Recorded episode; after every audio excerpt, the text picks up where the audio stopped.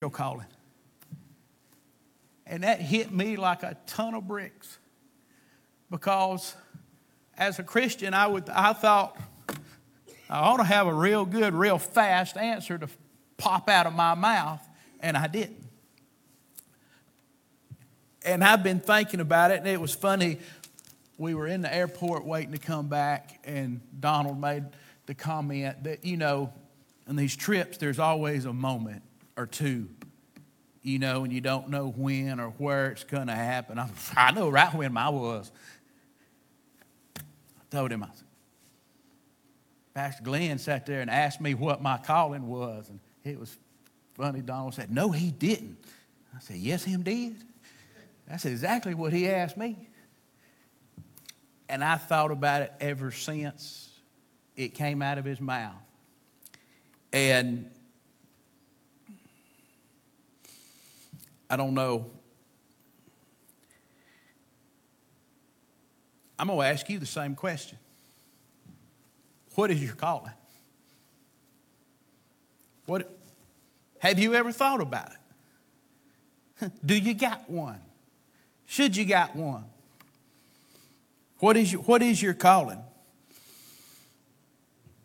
Have you talked to God about it?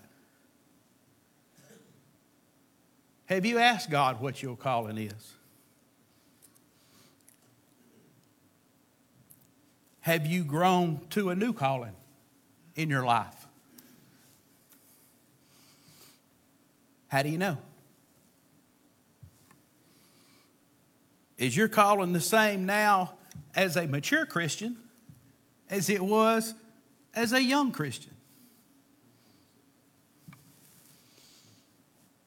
How you know? Have you talked to God about it? This is one of them things I don't need to know your answer. God already knows the answer. The question do you know the answer? If Pastor Glenn ran up in here and asked you, What's your calling? What's your calling from God?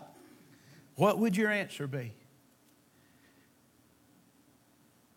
Or is this one of them things, maybe I, maybe I need to talk to God about this a little bit and find out? Donald said everybody has a moment, or there is a moment during a, a mission trip or in your life. That was my moment. And I want to share that moment with y'all because it, it hit pretty deep. I thought I, I thought I used to know.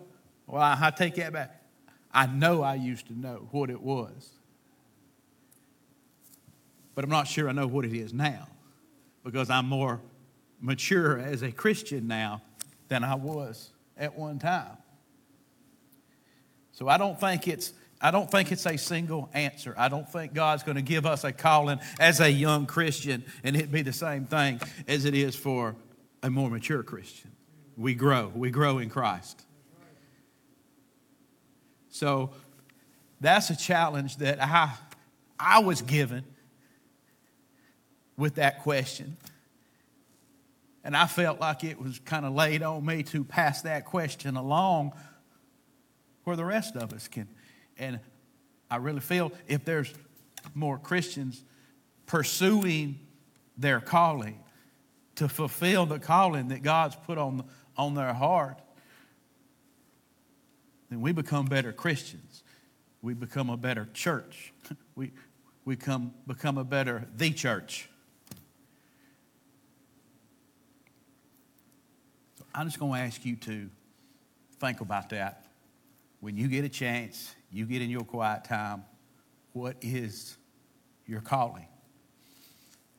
Uh, I've really struggled as to figure out how to take the experiences that we experienced last week and turn these things into some kind of Sunday school lesson or a message or, or, or what, whatever it needs to turn itself into not because I don't have anything to say, I've got plenty to, to, to say and to try to describe, but I got so much that I want to share, and I don't really know how to adequately describe what we saw and what we felt while we were there.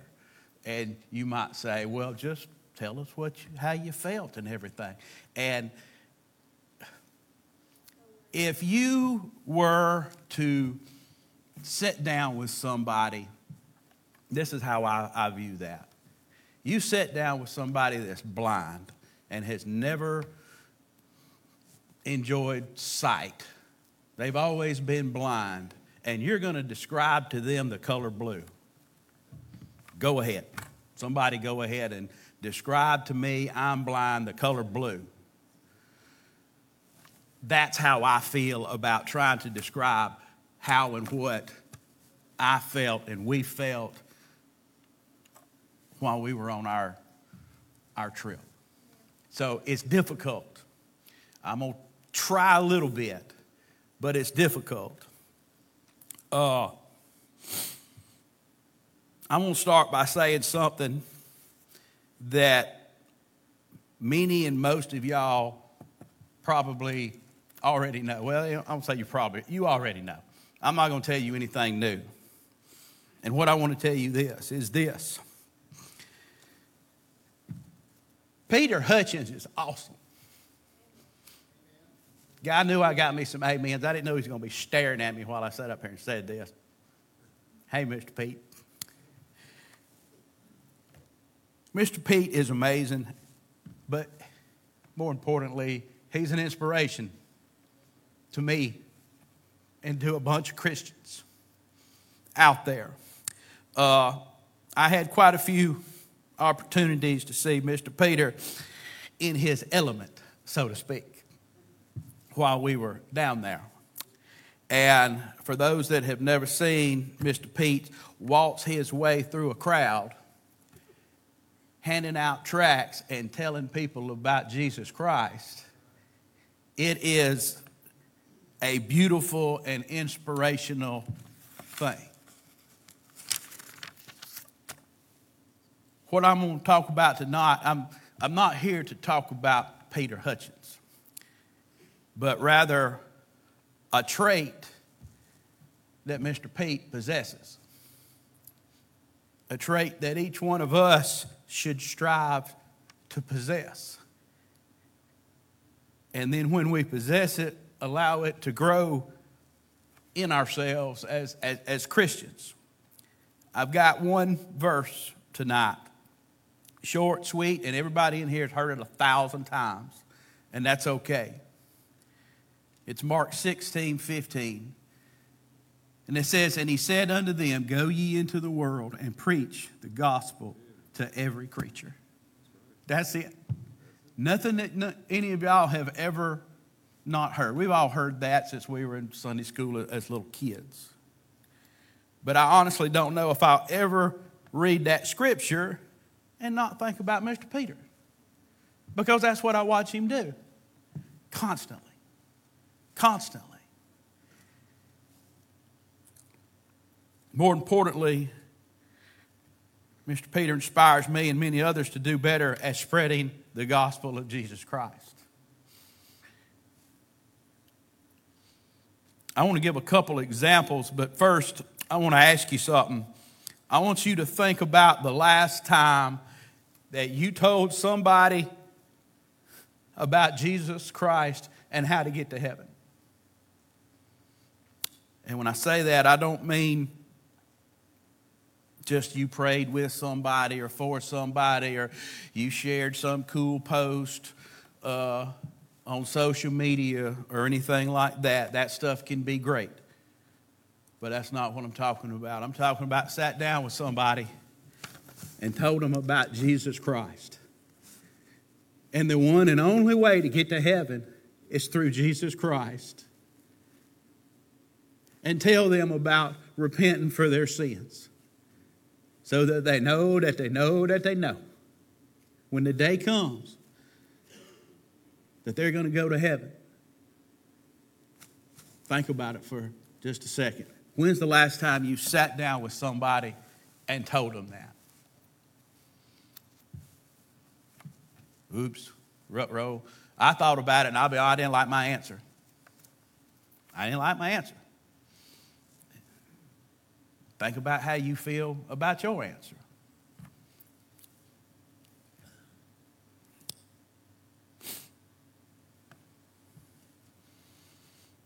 I'm going to try to paint a picture for you the best I can. We all jumped on an airplane in Atlanta and we flew four hours to Costa Rica. Uh, just a side note the middle seat is not ideal. Both ways. Uh, when we got to the airport, we stood in a parking lot or in a parking deck with all of our luggage for about an hour, waiting on this shuttle bus to come pick us up to take us to the rental car facility so we could get our get our rentals. And when this shuttle showed up, it was 14 passenger van, no, no big deal except there was 18 people standing there. When it was all said and done, we had 18 people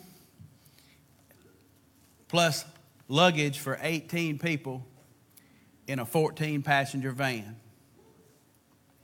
Uh, amen. That's right. Uh, to say that we was kind of all up in each other's business is a very vast understatement. Amen. amen. I got an amen from one of the 18. Uh, it was not real pleasant.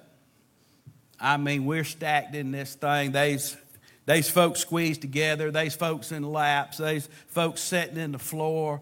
I mean, it's like, we ready, go ahead trying, hoping all the luggage ain't fixing to come out and give everybody in the whole van a concussion. It was, it was pretty comical. We looked like a, one of them little clown cars on a lot bigger scale. But there was 10 of us that came from here. Donald and Joe had gone ahead. There was an older couple, bless their hearts. And then there was a family of six. All of us in this 14 person van plus all of our luggage. Uh, in the middle of all this, Mr. Peter got in an argument with two teenage girls. Uh, he's trying to give them his seat where they didn't have to sit in the floor. They're not wanting to sit down. They're wanting to let the older gentleman have the seat. So there you go. It's like, oh, Lord, there's too much, not enough room in here for a fight. Uh, so they went back and forth. They finally ended up sitting on a toolbox. I left out the toolbox. We had all of us, all our luggage, plus Donald's big toolbox with all our tools on this van. And these poor girls sat on that. These young girls, they didn't speak a whole lot of English. They, they did a little bit, but not a whole lot. And we're trying to make our way through traffic. And I tell you, Atlanta ain't got nothing on Costa Rica. You uh, take Atlanta traffic and then add that many more motorcycles and scooters that don't know traffic laws apply to. And then you'll have Costa Rica. Uh, so we're in the middle of all this. It's, it's pretty uncomfortable. We're ready to get anywhere. And before we could make it to this rental car place, with a little bit of guidance from this crazy, lovable old man from Georgia, we looked up and then two young girls are sitting there praying for Jesus to come into their heart and forgive them of their sins so that they might go to heaven.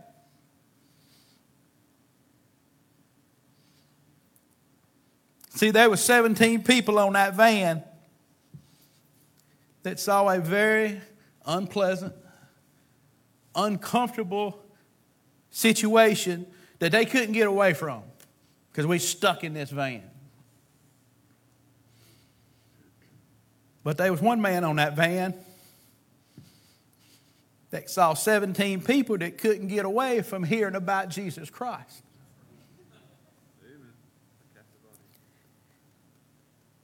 Real captive audience.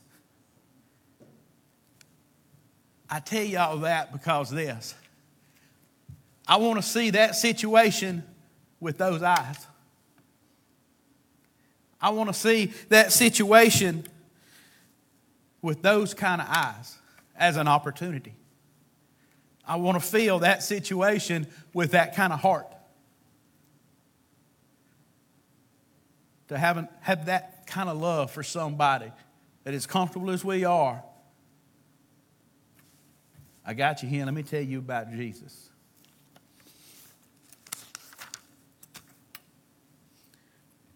I do believe that we're going to, as Christians, we're going to have a whole lot more luck seeing those opportunities in our life if we go out looking for those opportunities in our life.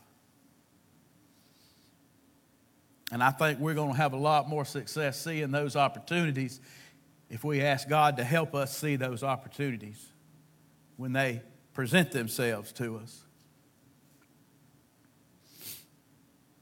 We were very blessed on our trip to be able to complete our work a little bit early. And uh, that allowed us the opportunity to go to the beach for a couple hours one day before we had to get ready to go to go to church. Uh, the beach that we went to, there's a lot of folks, they've posted pictures or we got pictures. I'm hoping they'll show some. If you ever get an opportunity to see those beach pictures of the tunnels, some of y'all have seen the tunnels that go through the mountain there around the beach. Man, that's, that's, that's cool. That is, it, it is very, very cool. If you, if you ever get an opportunity to go and I believe they call them the windows. If you ever get a chance to go see the windows, you need to go do it and uh, you should definitely go. And if you're there, if you find a very cool pair of sunglasses in that water inside that cave, you need to call and let me know because mine's still sitting there. Uh, there were quite a few folks at this little small beach uh, that we were at, and we were all really happy to get to kind of chill for a couple hours. And we all went in the water and we climbed rocks. Uh, some of us rolled down the rocks. Uh, but we, we, we had a good time. And then on the way back, get ready for church that night, somebody asked Mr. Pete if he enjoyed the ocean. You know, we were all just kind of talking about it and stuff. And Mr. Pete's response was so cool, and it stuck with me.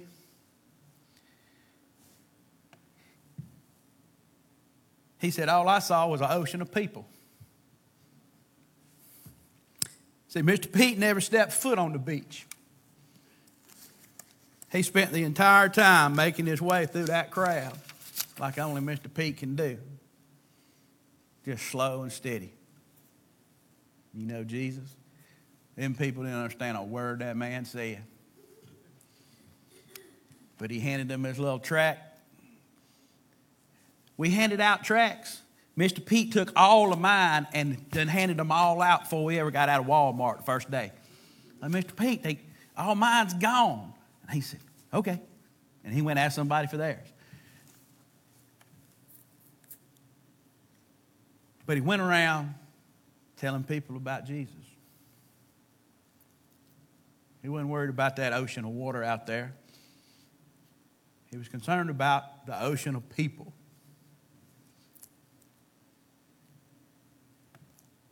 Again, this is not about Mr. Pete, but about a trait that he possesses. That we all need to we all need to fertilize and grow in ourselves as Christians. Because we went and saw this beautiful beach. And Grandpa Pete saw a beautiful opportunity. I want to see with those eyes. and I want to feel with that kind of heart as a Christian.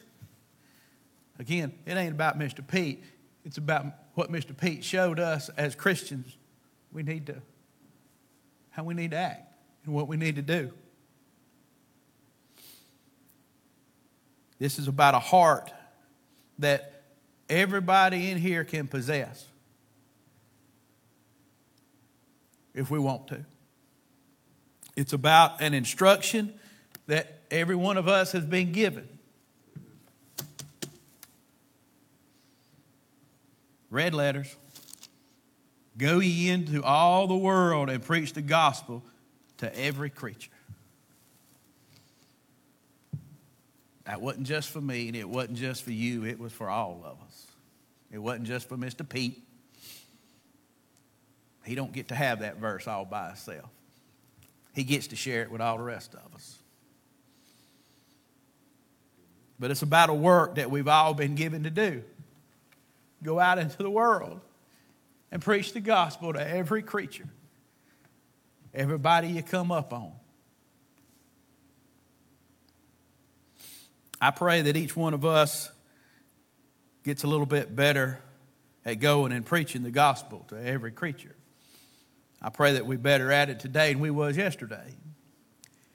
And I pray that we're going to be better at it tomorrow than we are today.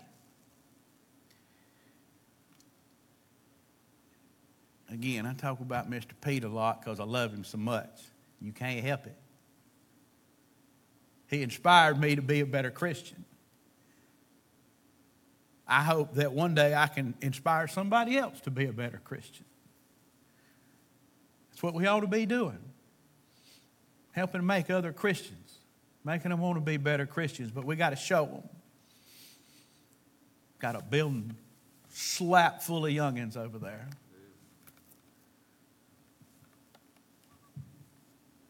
I pray that we all can do for them kids what Mr. Pete did for a dozen of us while we was on this mission trip. I hope that we can inspire these young men, these young, young ladies to be better Christians. And not just tell them, but show them how Christians are supposed to act, how they're supposed to behave, how they're supposed to tell the world about the gospel of Jesus Christ. I'm going to continue to struggle to, to, to tell about this trip. And I hope once I figure out how to describe everything that we saw and we did, I hope by then I get to go back and I get to start all over again. But I do want to thank, again, we mentioned it Sunday. I want to thank everybody for all your help that buying the Boston butts and the raffle tickets and the everything. Because if you could see the faces on the people that were down there that we went to do a work for, you know that it was worth every pound that that Boston butt put on you and every dollar you spend on a raffle ticket or a donation or, or whatever. Uh, it was an amazing experience that I'll never forget. And everybody has always said, and Paul said it, it's, they say it's a, it's a life changing experience. Right now, it's an amazing experience. I'm going to have to. I'm going to have to show myself and God that it was a life changing experience. And I sure hope it is. And we talked about hanging on to this feeling. When God gives you a feeling that you want to hang on to it, you need to talk to Him about hanging on to it and how you're going to do that. But I'm going to ask you, I'm, that's what I've got for this evening. I'm going to ask you to pray with me. Dear Heavenly Father, we want to thank you for your word. Lord, we want to thank you for your instructions that you, that you give to go out and to spread the gospel. Lord, we ask you to, to put those opportunities in front of us, and, and, and Lord, and whatever you've got to do to, to, to get our hard headed attention to, to let us know that this is, this is our opportunity and that you've put it in front of us and, and that we'll, we'll, we'll have the boldness and the courage to, to step forward and, and do what you'd have us to do and to spread the gospel throughout the world. Lord, thank you so much for all you've done to us and for us and with us. Lord, thank you for loving us like you do. Lord, please be with everyone this evening. Please get everyone home safely.